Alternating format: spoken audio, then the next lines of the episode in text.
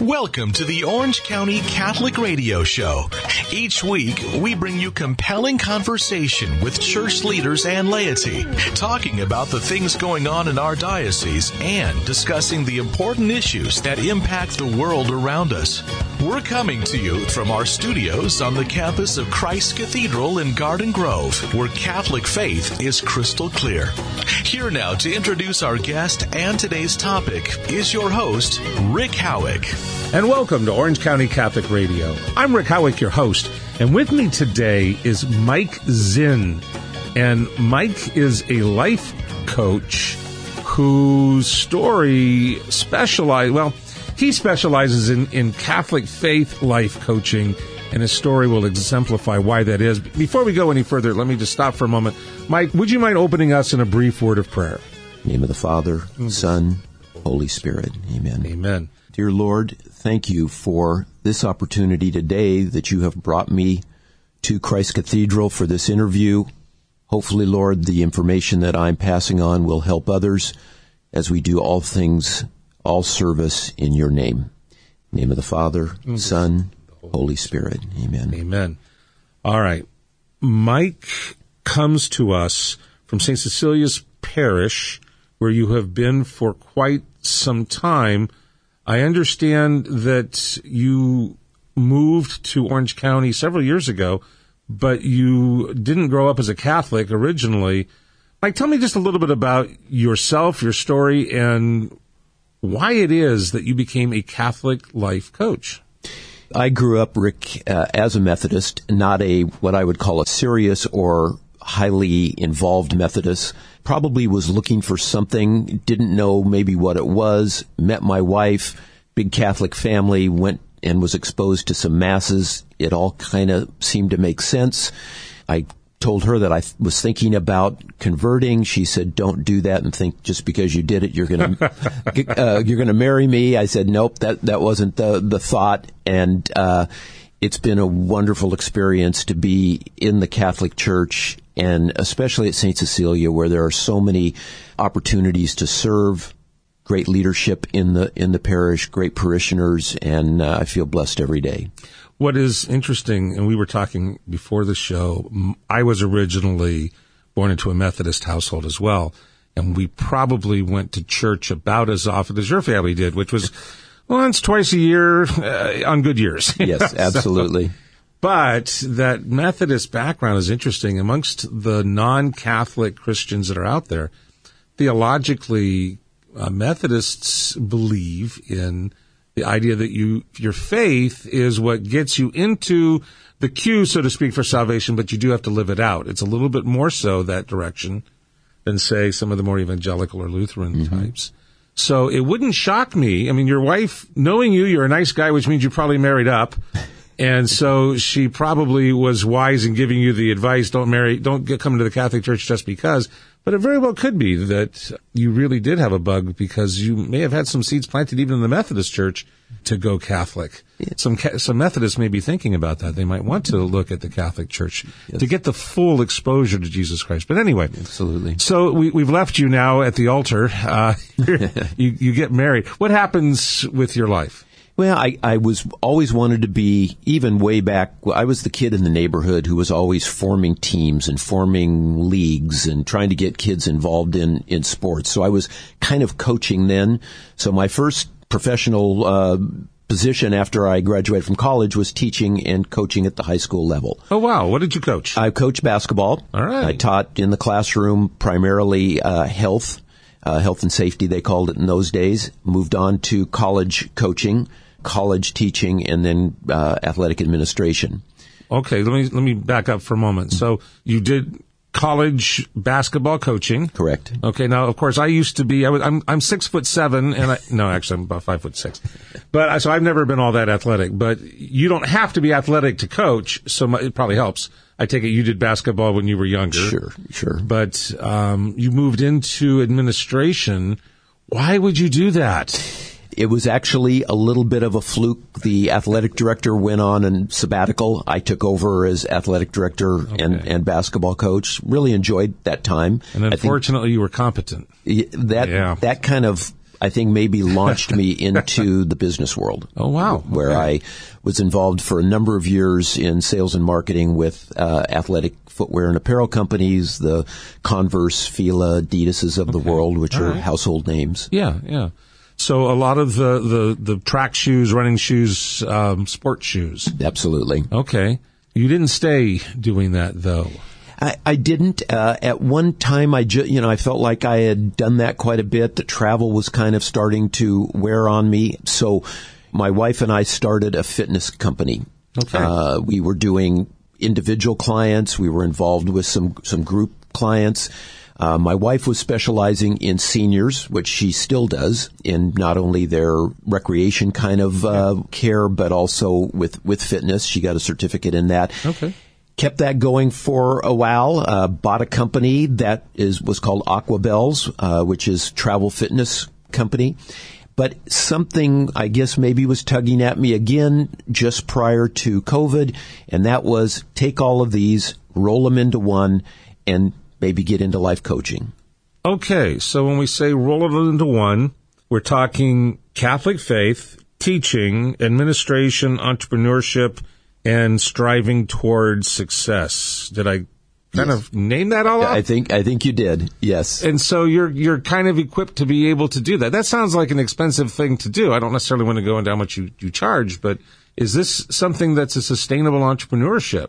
It is, and I'm lucky that I'm not 25 and probably, need more money at that point. So it was just everything was aligned. And I believe God continues to put great opportunities in front of me to do service through this business, whether it be married couples, engaged couples who are neither, and just working with clients on one-on-one on whatever issues they might have, career-oriented. They might be taking different career path. They're looking for something in their life that's a little bit different that might have been caused in part by COVID. So it's been a strong business for me. It continues to grow, and there continues to be great opportunities. Okay, but we didn't bring you on here to make an infomercial for Mike Zinn's business. I have an article in front of me that was published in the OC Catholic, which under Catholic School News from, I think it was like April 3rd or something like that, is about a youth leader, Patrick Hassett, or Hassett. Do you know Hassett? Hassett. Uh-huh. And Patrick is at St. Cecilia's, and he is something like a student of the year or something like that. Am I kind of on the right track? Absolutely. So you're a life coach. Why did you write this article about an eighth grader? Well, one of the things I love... And by the way, before we go any further, Patrick, if you're listening, congratulations. I read the article. You've done an awful lot. All right. I'm sorry. Go ahead, Mike. No. That's okay. I always have liked to write, and I do some blog writing on my website. But one of the things that I'm fascinated by is leadership or lack thereof. And so, when you look at great leadership from years and years past... What makes them tick? What are their personality traits? And then you see some things that go on in the world and you say, gosh, we really need more positive leadership. I thought what better way to maybe dive into this more and develop it more would be with our youth. And so I reached out to the OC Catholic, Patty Mahoney, said, I have this idea for a series of articles that we can feature various schools in the diocese and have us target individual students who are doing great things. Some of them almost unsung heroes, people that do things and aren't looking for the accolades. Okay, so let's take a look at what we've got here. This particular student at St. Cecilia's, he's on his way after this year to Servite, and I happen to know some people at Servite, and I know some people who used to teach at Servite who've moved out of state. Servite's a great school. Absolutely. And it's a good boys' school. There's got some fantastic stuff going on. This kid has done quite a bit. What can you tell me about Mr. Hassett? Well, I think with Patrick, and this is what, when I kind of go through this process, I talk to the principal, I talk to, it may be his eighth grade teacher or a teacher who has had him in the past. And I was really amazed with Patrick how well-rounded he was, whether it be athletics or academics or student councils or those type of things. His resume is longer than mine. He has a very good resume, but the one thing that resonated with him was, I think, his ability to connect with kids who maybe were struggling for whatever reason. Hmm. The kid who was sitting on the sideline when recess was going on, and I think Patrick seemed to have an intuitive sense that maybe that person needed a helpful hand, and talking to his teachers, that was pretty common for him to go sit down with somebody. Gosh, what's going on? Oh, this is going on. Well, let me help you with that. And that was really telling, I think, about his personality and what really drew me more to his story. So he's a smart kid. He's been involved in mock trial, for example, but he's also an athletic kid. He's been involved in flag football and volleyball. I don't know if St. Cecilia's is any good at all that. I had been a principal for 9 years. I do know that some of the kids in those programs take it very seriously. Yes. The odds of having someone who is both athletically focused and academically focused is hard, because it usually takes everything to do one or the other. Right. And so Mr. Hassett is a very interesting, rare individual indeed, especially if that then is, in the end, grounded in a personality that reaches out to his fellow struggling Catholic Christians in a school. Absolutely. That's fantastic. Yeah. So this particular article is not your first article, but it's your first article where faith was an important component. Correct. So let's go back over that again. This isn't then supposed to be just a one-off for you. What's the vision for what you want to do with this, say once a month or once every 2 months? Or? Yeah, I would love to have this turn into as many articles highlighting leadership in Catholic schools as we possibly can. That will obviously depend on the production schedule and how the articles are received. But we definitely are going to be doing a second one. That'll almost take us to the end of the school year, so there might be a normal stopping point. But I'd love to start it back in September, because there's tons of Patrick Hassett's out there in the schools. There are also some summer programs that are very good, and it might be worthwhile looking at. Maybe not necessarily, just an idea, maybe not necessarily any individual student, but maybe some of the people that go into organizing those programs, especially if there's a program that is using student volunteers. Some of that might be good, too. Absolutely. So your focus then, as in the current manifestation of life coaching, is really multi-layered, and part of it is really trying to look at bringing out what is best in Catholic faith amongst our youth in this series of articles. Yes, absolutely. So when we come back, I want to talk a little bit more about what you have to say about not just Catholic youth, but also about people more my age, as we're heading into what we often refer to as the retirement years. And I understand the word retirement is kind of a dirty word for you in some ways, which we'll get into when we come back. You're listening to Orange County Catholic Radio. I'm Rick Howick, your host. With me today is Mike Zinn, and we're talking about Catholic life coaching and how he has seen some interesting insights that might be of help to you. And you'll learn more about that when you come back, and we will be right back.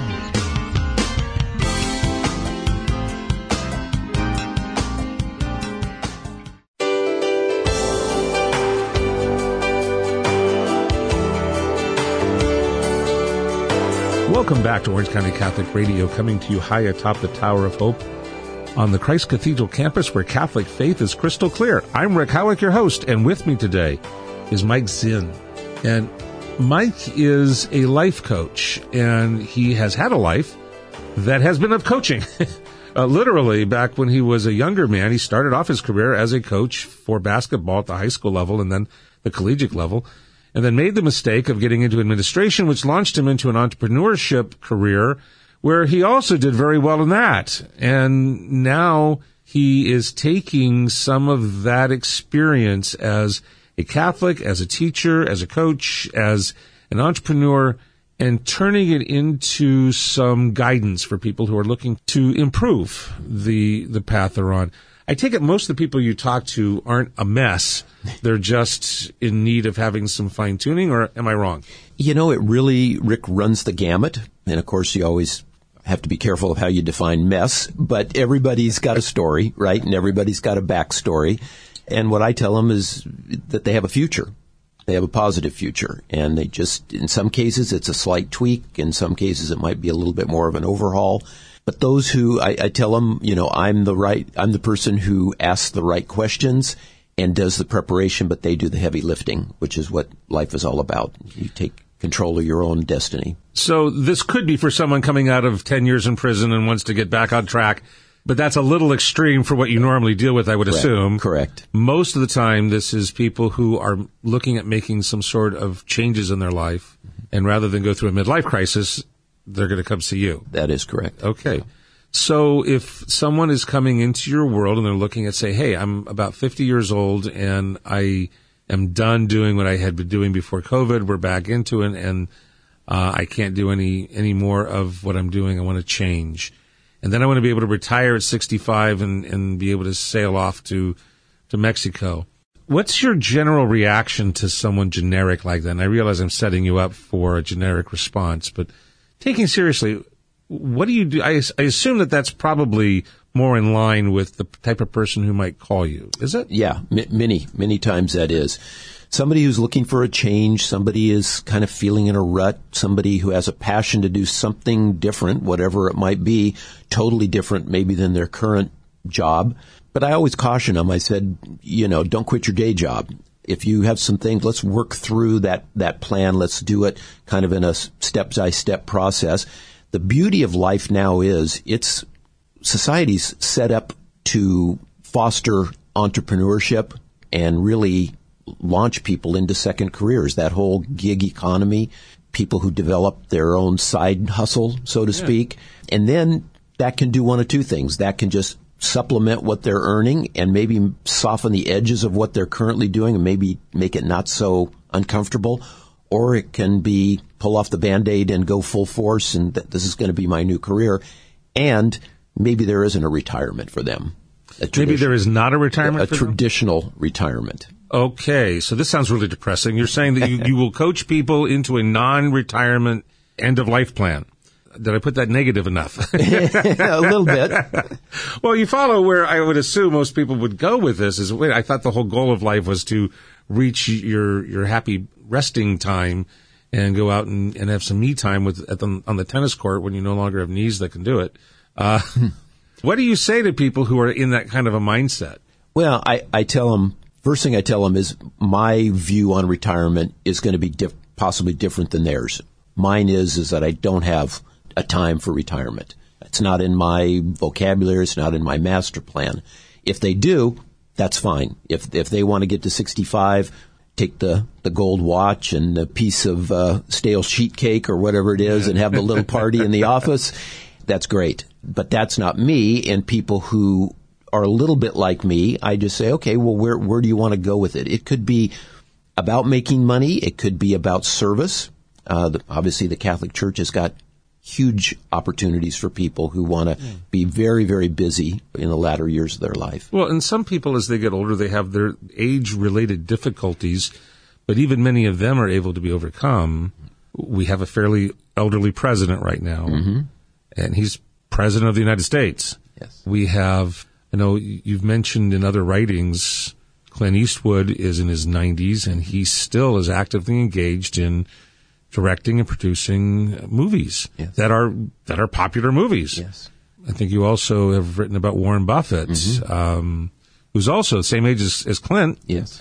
And still at 91-ish, operating his own multi-billion-dollar company. Yes, absolutely. Berkshire Hathaway, Stock was up this last week, despite the market being down, I think. Anyway, but the bottom line is these are people who have never retired. Right. They still have the bulls by the horns. But not everyone is cut out to continue doing exactly what they were doing before. So if we're looking at trying to fine-tune the retirement plan, what are some of those options that people might be looking at? If you were to take someone who is open to the idea that maybe I don't necessarily want to retire to Bermuda. Maybe what I really want to do is continue in activity without necessarily being a Walmart greeter. Nothing wrong with that. Mm-hmm. But wanting to do something substantive, what might be the checklist that you might go through? What would you do? We're going to try to get some free pro bono work here out of you. Sure. Mike. Well, the first thing I do is sit down with people and just through the normal series of questions is, what's your passion? You know, did you have something that you wanted to do but got waylaid and had to take a position maybe to take care of your family, and then you kind of got sucked in and you just, it was too good to not stop, and you just kind of kept going and you were kind of on a endless train, so to speak. So I try to find what they really like. What are their passions? Do they like service? Do they like to make more money? Do they like a combination of those? Do they like the concept of a family business? Is there, you know, everybody sits around their dinner table on a Sunday and talks about, gosh, what about a business maybe we could come up with, you know, because each of the family members have a different set of skill sets. Mm-hmm. So it's really about, in my mind, what their passion is, what they're missing. Somebody told me this, and I use this ad nauseum. Don't be that guy or gal sitting on a bar stool at age 65 talking about what could have been. Glory days. Yes. And somebody else, it was somebody else's fault, and somebody didn't give you the opportunity. And so what I try to do is bridge the gap from where they're at and where they want to be, and make that a reality, help them make that a reality. Do you have any examples of people that you've, obviously not naming names, but of how you have seen people make changes in their lives that have been meaningful for them? Well, I know one gentleman in particular who has retired, and he's active, but he's obsessed with education, lifelong learning. Which is also a Warren Buffett kind of mantra that he uses.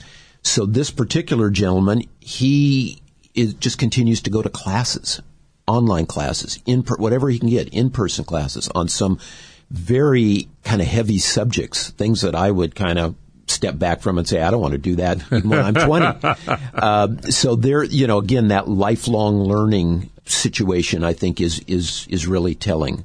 And somebody who just wants that constant learning. And he, who knows, he's mentioned to me, gosh, now I kind of think I'd like to teach. Oh. You know, so, and there's, you know, I tell him about the elective program at St. Cecilia that a lot of senior-ish folks are involved in. If you want to teach, there's opportunities. I can tell you that it is a wonderful thing to be able to do something like that. Mm-hmm. Having been a principal, I've seen people come back and want to get involved. Not necessarily, especially as they get older, they might have enough money, or their mortgage is lower than a lot because it was taken out before the interest rates went up. But they're able to therefore maybe either volunteer or work part-time. I can't tell you how invaluable one individual was at my school where I taught, where his wife actually had been a teacher and had been at that school many years before.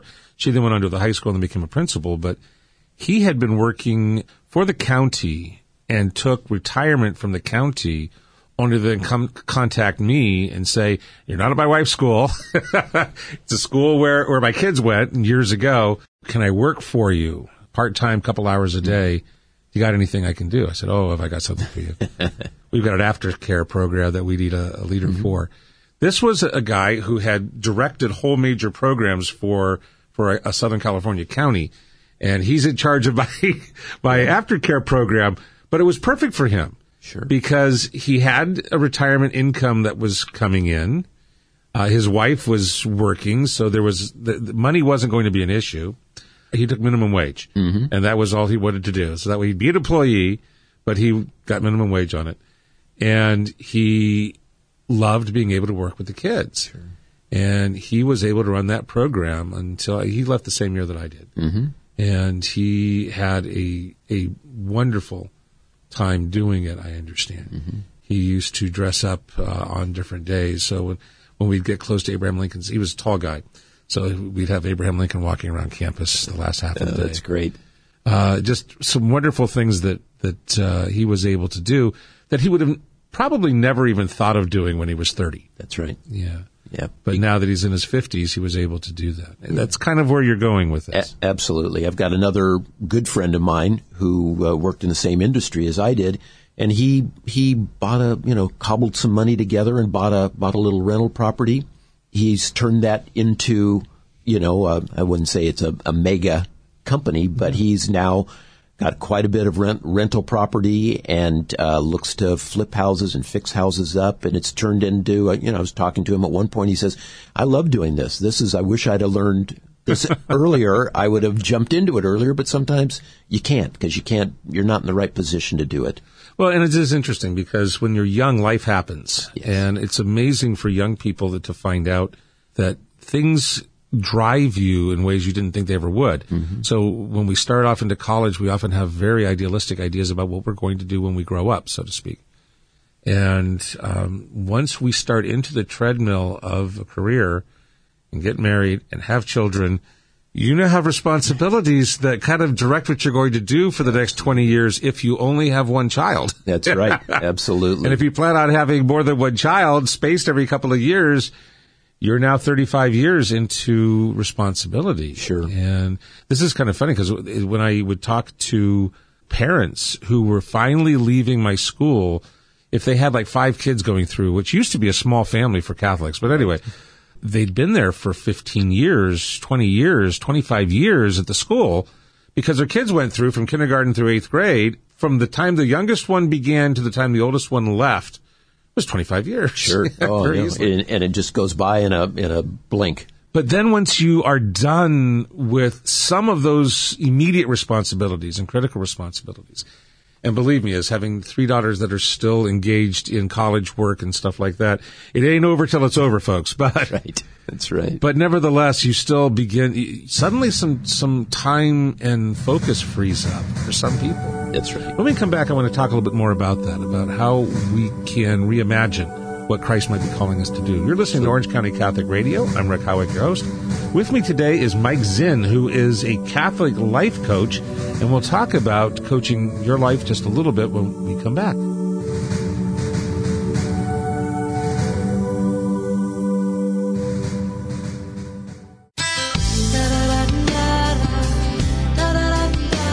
Welcome back to Orange County Catholic Radio. I'm Rick Howick, your host.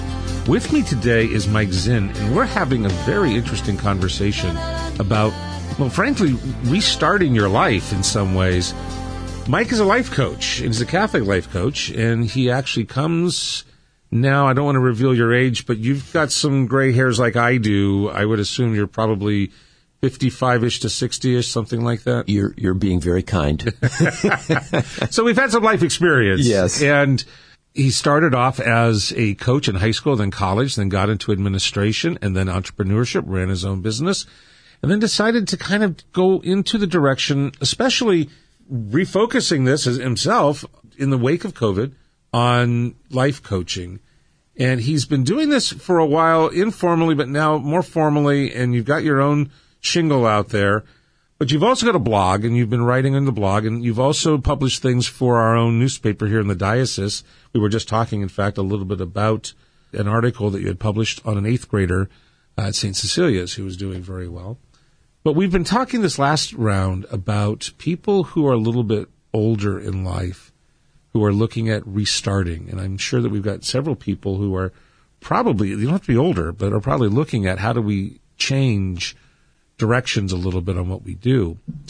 I had mentioned last time that when you're younger and you get kind of into the, I guess it's the rhythm of having children and a family and marriage and a job, things just kind of keep going. And what you thought might be only, I'm going to delay graduate school for a year or two, it's 30. That's right. Before you're able to look again. I was able to get a second master's by going online, but then I had to wait until I made a decision in my 50s to look at going back to get my PhD. And I took the GRE and got a really good score. So I got very blessed in that. And now I'm finishing up my PhD. So I kind of did what you're advocating we do. You have written about the idea that you're not in favor generally of retirement. And in fact, you kind of say, hey, look, life is something that it's a precious commodity, and therefore you should use it to its fullest. When you get into heaven, you want to come in skidding with skid knees, and you call it skidding into heaven. You even wrote a little bit on the blog called Skidding into Heaven. What does that phrase mean to you? I think that that means to me that you've been given certain God-given talents. Some of those we uncover and utilize and do it for the betterment of others, and sometimes we don't for whatever reasons. We're afraid, we're, you know, just not willing to take that leap. But the flip side, 360 degrees, is at the end of that time that you go skidding into heaven and you are bumped up and banged up, but you have done what you wanted to do, and you've done it, you know, you've done it all. You've used up all your God-given talents, and you can feel really good. There's no, gosh, I wish I could have done this, or wow, didn't get a chance to do this. The opportunity is there. You mentioned, Rick, about an online course, certification or degree course that you took. The internet, even though it's got some dark spots, has got, for people wanting to do other things, there's a plethora of information. And more is coming. And more is coming, and there's written and podcasts and things like we're doing here. So the things are out there for people, and initially it doesn't cost them a thing. You know, we're coming out of the COVID lockdown era, and one of the things we learned from world wars is that, while horrible that they are, they also are incubators for great leaps in technology. So what we saw coming out of World War II was huge leaps in technology on avionics and electronics and all sorts of different things. And what we've seen coming out of COVID are a lot of things online that have progressed tremendously. I don't think we're ever going to get rid of Zoom. One of the things I do with UCR is to work with some of the superintendents in the Inland Empire in a group called GIA. And every month, there are 5 subgroups that come together of these department chairs from across the Inland Empire, meaning from San Bernardino, Riverside, out into the Coachella Valley. In order for them to come together, they all have to do it on Zoom. Sure. And so we spent an hour and a half discussing our corner of the aspects, whether it's financial aid or getting students coming back to college or whatever it might be. And the only way we would ever be able to have those meetings once a month with all that talent and all that high-powered intellectual activity is over things that really didn't exist practically before COVID. It was there, but no one knew how to really use it, take advantage of it, and probably would have been skeptical of it. Now we're able to do so much with it. Yes, absolutely. So it's a matter of looking at things that perhaps you hadn't even thought of 2 or 3 years ago, isn't it? Yeah, absolutely. And I think taking that a step further, you were talking about the technology that might come out of this, and advancements in that area. I think just in general, the whole entrepreneurship category is going to explode. And I think when that happens, then the economy gets better. So it's a positive thing. Baking bread. California is in the process of redoing their rules on using your home kitchen for stable shelf life things so that you can actually make more than $50,000 a year baking bread in your kitchen. Absolutely. I don't know if you heard about that. Yes, I had. It's a great story. It was an article that came out not a few days ago, but it was an interesting story. I have a friend who is a stay-at-home mom, and when this rule first came through, and even though it had a $50,000 cap, well, that's fine for her. She's probably not going to have more than about $20,000 or $30,000 in sales at most if she caught on. And here she is, a stay-at-home mom. Her kids that are in school during the day give her a few hours where she's able to do her own bread baking. Sure. So that would have never been available a few years ago, because now she can advertise online and do just about everything online except get the bread to you. Yes. That's the kind of thing you're looking at, this marriage of technology and brick and mortar. Yes. And all the great ideas that people have but didn't have an avenue, or didn't know how to start it, or, the, like you say, rules and regulations held them back. So they just made their bread for family here and there. And but everybody said, you ought to start your own business. Yeah. But, gosh, to start a bakery or a restaurant, we know, is very, very expensive. Well, and then if you are going to do, in California, if you're going to do a commercial selling of prepared food that isn't stable, you have to use a commercial kitchen. That's right. They have them available where you can actually rent space or lease space in these, you'll literally lease like a 3-hour block of time 2 days a week or something like mm-hmm. that at these kitchens. It's horribly expensive. I've got a brother-in-law who has a catering company, and that's what they have to mm-hmm. do. They're in the process of working out changes, I understand, to that rule too. Mm-hmm. A lot of things are happening where I think people are beginning to wake up to the idea that if you want to empower people, and I don't care what political stripe you are, mm-hmm. empowering people, I think, speaks across the spectrum. We might have different methods for doing it. Sure. But how do we empower people? I think people are listening to that. Mm-hmm. And empowering people, especially as we get older and want to make changes, is becoming very important. And we're now at an interesting time. As they say, may you live in interesting times is a Chinese curse. Well, we live in interesting times. Yes. So if you're looking at, again, talking to an individual who's coming to you, and they're wanting to say, hey, I'm a stay-at-home mom. Mm-hmm. What are my options? Mm-hmm. What might you say to her? Well, I start off with everybody, I started off by doing their backstory. Tell me about your life. Don't leave anything out. And we go all the way back as far as they can go. And that's when you can kind of uncover some of these little hidden passions. If somebody would have done that with me, and I was maybe in business, but I told them, gosh, I was the kid in the neighborhood who was always forming the teams. Yeah. Those are the little nuggets I'm looking for. So then that becomes, oh, do you still think about that? Do you still cook? How do you do it? We kind of go through their process. Do you ever think that's something you could do? And if they give me the inkling, then we start diving into business plans and mission statements, and how to brand it, how to brand this out to potential customers and that type of thing. So, if we're looking at a Catholic, you were talking about skidding into heaven. Mm-hmm. How does this tie in spiritually for you? Where do you see God calling people through what you do? Yeah, great question, and I wish I was holy enough to actually answer that. But I can just use my own experience and my own kind of vision. As I think that God comes to me every day and puts things in front of me. And sometimes I see them, and probably sometimes I don't. It could have been something as simple as reaching out to you folks to see if we could get this word out on Patrick Hassett and leadership in schools. I think those are put in front of people. We all know that everybody's got free will, and sometimes they don't accept those or they don't act on those, but that's how it, for me, is, and I got to believe it's the same with other people.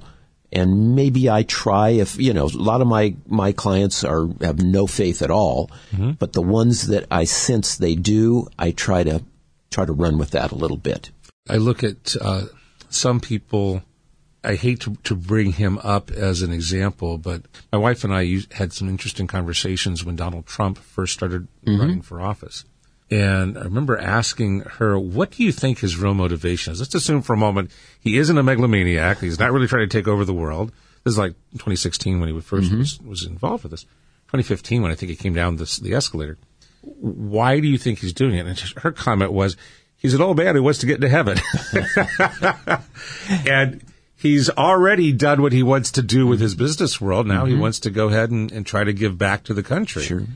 I don't think everyone on the Democratic Party side, not to get political about any of this, but I don't think they agreed with that. But it was an interesting insight I thought my wife had, mm-hmm. that she could see that as we get older, we might have lots of successes in our lives. Now it's time to go do something else, and it's not Absolutely. Time to stop. It's time to shift. That's right. And so shifting gears can mean, how do I give back? So as you put it, that you could go work at Catholic school. St. Cecilia's, for example, mm-hmm. is accepting applications right now for volunteers who want to help with whatever there might be out That's there. That's right. As are all parishes. I need to get life scanned if you're going to work with mm-hmm. kids. But anyway, bottom line is there's so much out there that people can do if they want to make a change, even late in life, if they want to skid into heaven, so to speak. Absolutely. It's amazing sometimes that people don't understand what the resources they have, because a lot of times I'll go through the process with somebody and then I'll say, okay, when we meet next, I'm going to have a list of things. And that list of things may be anything from opportunities based on what they've said that they might get into. It might be single gentleman who would like to, you know, join other singles groups, and he might be of a particular ethnic background. So I'll research that, for him and say, hey, here's some things you can go to. Now the ball's in your court. The heavy lifting is yours. Here's the opportunity. Here's an opportunity for you to do something really worthwhile, mm-hmm. especially if you worked your whole life where what you did was good. It wasn't bad.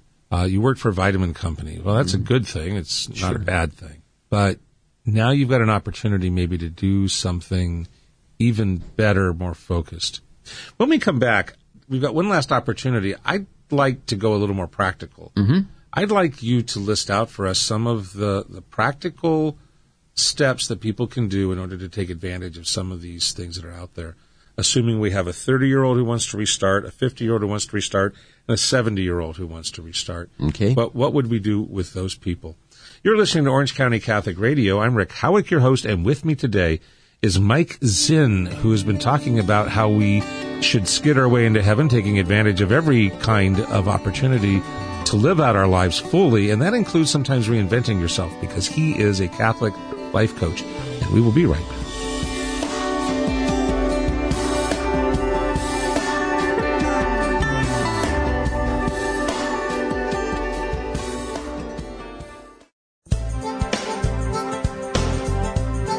And welcome back to Orange County Catholic Radio.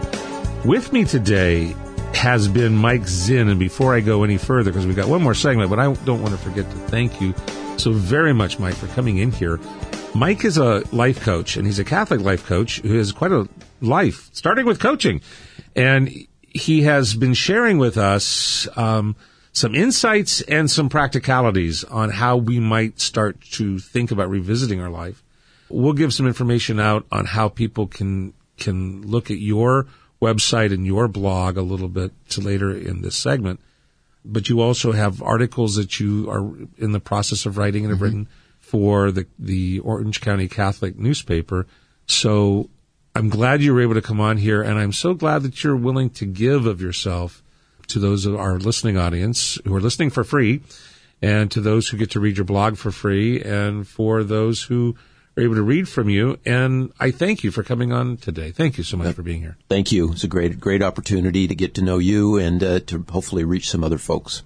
Mike, I want to go ahead and run you through your paces. We've got a 30-year-old, a 50-year-old, and a 70-year-old who's coming to you. You assign whether they're male or female, and how you want to tackle this. A 30-year-old comes up to you and wants to, not real thrilled with how their degree in business has left them into a company that they've been with now for 7 years. They're done. What would you do in order to try to get this person to start rethinking constructively? Practically, what would you do?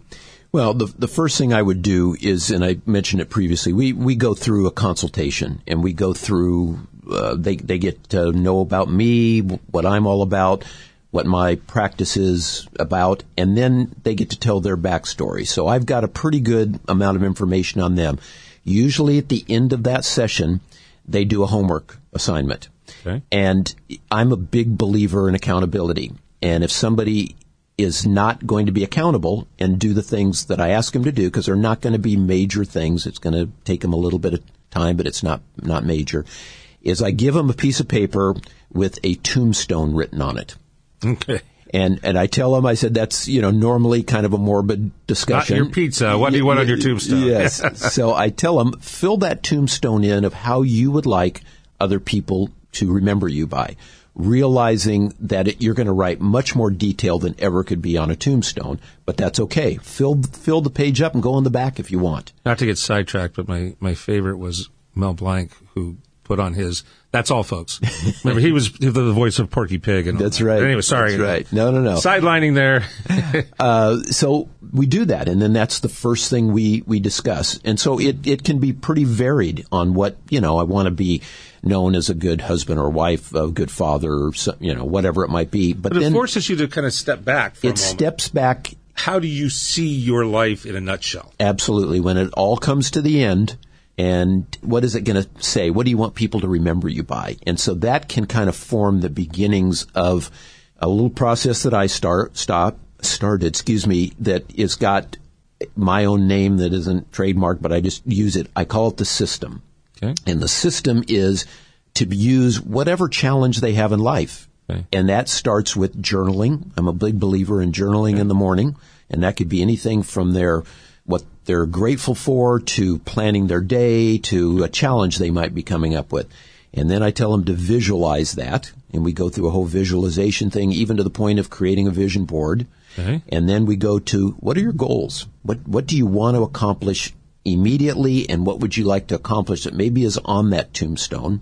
And then just having the goals there with no action steps is useless. So let's put the action steps. Hope is not a plan, yeah. Yes. And so that starts to form the core of their program of what they want to be. And we can get then really specific of, I want to be a baker. Okay. Or I want to be a photographer. I love writing. I want to somehow pursue that. So once I have that little inkling, then I can we can really drill down to hey, what do you need to do that? What do you need? And here's some sites where you can get published and it doesn't cost you anything. Or you can write on this site, or you can look for a part-time side hustle doing writing. You can write your own blog. Doesn't cost anything to do that. So we start getting real specific, but it starts kind of with the tombstone, then goes to the system that I call it of journaling, visualization, goal setting, action steps. And then we keep accountability in there. We keep going back to that. Okay. And that kind of now is there. It forms their, it's kind of like their personal business plan as they go forward. If you were 50, and I take it you have the same basic idea. Absolutely, yeah. Would there be differences? Because now you're kind of in that midlife era where you may have actually had some successes, but now it's not so much that you're ready to just throw everything out, but you want to transition. The difference is that the timeline compresses. And that isn't meant to be, oh, my gosh, I got to hurry and just, do all this stuff. But it kind of means I have to hurry and do all this stuff. I can't procrastinate. I need to look at my time management. I need to look at my time bandits where I'm spending time that isn't probably very good and really focus in on the things that I love doing so the time isn't wasted and it's not an uncomfortable time. Yeah. It's what you are saying here on the paper that you want to do. So someone in their 50s is going to be looking at the exact same type of planning procedures and tombstone type thing. But now we're looking at, okay, we've got some serious time constraints that may be in play here, so we need to look at them. But you're not too old to do just about anything. That's right. I remember meeting with the professor who is now on my committee for my dissertation. I met when I was in my mid-50s and early mid-50s. And asked, am I too late on this? I said, you're a baby. I love it. We've got so many. And remember, once you get it, no one can force you to retire. Yes, that's right. That's right. You control your destiny. You do. Yeah. You do. And that's so important. Okay. So someone who then comes in at 70, they've probably had some successes and failures in life. Mm-hmm. They're not necessarily broke. They're just looking at wanting to do something with their time, effort, energy. What would you do with them? Well, I'll go back to the example of the gentleman that I told you that I worked with in another industry, and he's not quite 70, but he's approaching it. Okay. And so he took a little thing that he was doing. It wasn't little, but he had a rental property, and so he didn't have to reevaluate anything. He just said, "I'm going to broaden that out." So sometimes it's just that little small thing that you're doing, and you just broaden that out a little bit, instead of just letting it kind of go away and be inheritance to your kids or whatever it might be. Same principles are involved. The time frame compresses even more. But as you said, it's never too late. I think in society 20 years ago, people would say, oh, you're too old to do that. What are you thinking about? Which brings me to one thing that I want to make sure that I mentioned. For all the people who are married, you need a supportive partner. So if the wife isn't supportive or the husband isn't supportive of the person starting something or realizing their goals, it's going to be tough sledding. I'm lucky to have a wife who is pushing me from behind and supporting even some harebrained entrepreneurial ideas that I've had. She may dial me back every once in a while, but she doesn't tamp me down. She doesn't throw water on it. And I think that's really important. And it becomes even more important as somebody gets a little bit older because, again, the time frame compresses. I'm so proud of my wife right now. She's actually this week on a business trip. She had spent 30 years in the same company she started with out of college doing microbiological work, and they were downsizing, and so she took the golden parachute. Mm-hmm. She is doing extremely well in an online master's program, and she's been hired to do this consulting type work, mm-hmm. and it's brand new for her. It's a whole different direction in some ways, but she's so thrilled to be able to do this. But I can honestly say, if she didn't have her husband Rudy Garage, it would be harder. Sure. It'd be a lot harder. Yes, absolutely. Okay, so in the end, we're talking about not only are you never too old, God gave you a life to be able to use it well in order to accomplish things, not only for yourself, but for the people around you, too.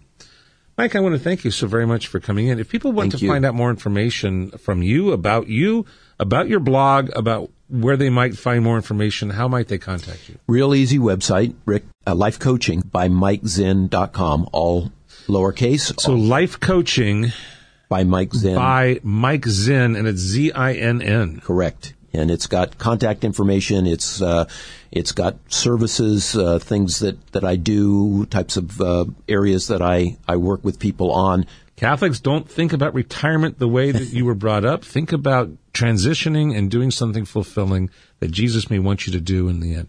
Wow, Mike, I want to thank you again for coming in. Thank you. And they can go to Life Coaching by MikeZinn.com, Z-I-N-N. Correct. And in the meantime, I'm sure that everyone would appreciate having one last little prayer on the way out. Mike, would you mind leading us through a word of prayer? Absolutely. Name of the Father, Son, Holy Spirit, amen. Dear Lord, thank you for the opportunity to speak with Rick today about some really important subjects: leadership in Catholic schools, the need for that, what we can do to try to recognize that so that that becomes more a part of all of our schools across not only our diocese, but others. Thank you also for the opportunity to talk a little bit about doing God's will throughout your entire life and after traditional retirement age, to find some other ways that you can use all of the God-given skills that you have to help others, to help your family, and to make you feel better about yourself and your life. In God's name we pray. In the name of the Father, Son, Holy Spirit, amen. Amen. Mike, I want to thank you for coming in and reminding everybody that God has given you a life till its very end, and you're to make as much use of it as possible, whether that's to volunteer at a school or to do something totally different to accomplish a little more of what God may have put in your way to do in your life. You're listening to Orange County Catholic Radio. I'm Rick Howick, your host. With me today has been Mike Zinn. And if you like this broadcast, you can share it with others by going to OCCatholic.com. And at OCCatholic.com, you can go to the radio tab where you can scroll down. We have several different radio programs that the Diocese of Orange either produces or is affiliated with. Of course, the flagship show, The Very Best of the Best. My producer is giving me a look. The very best, it's a nice look. The Very Best of the Best is Orange County Catholic Radio, and you can tap there and you can look at all of the broadcasts that we've done going back years. I've been doing this for 5 years. There's a couple of hundred of them there.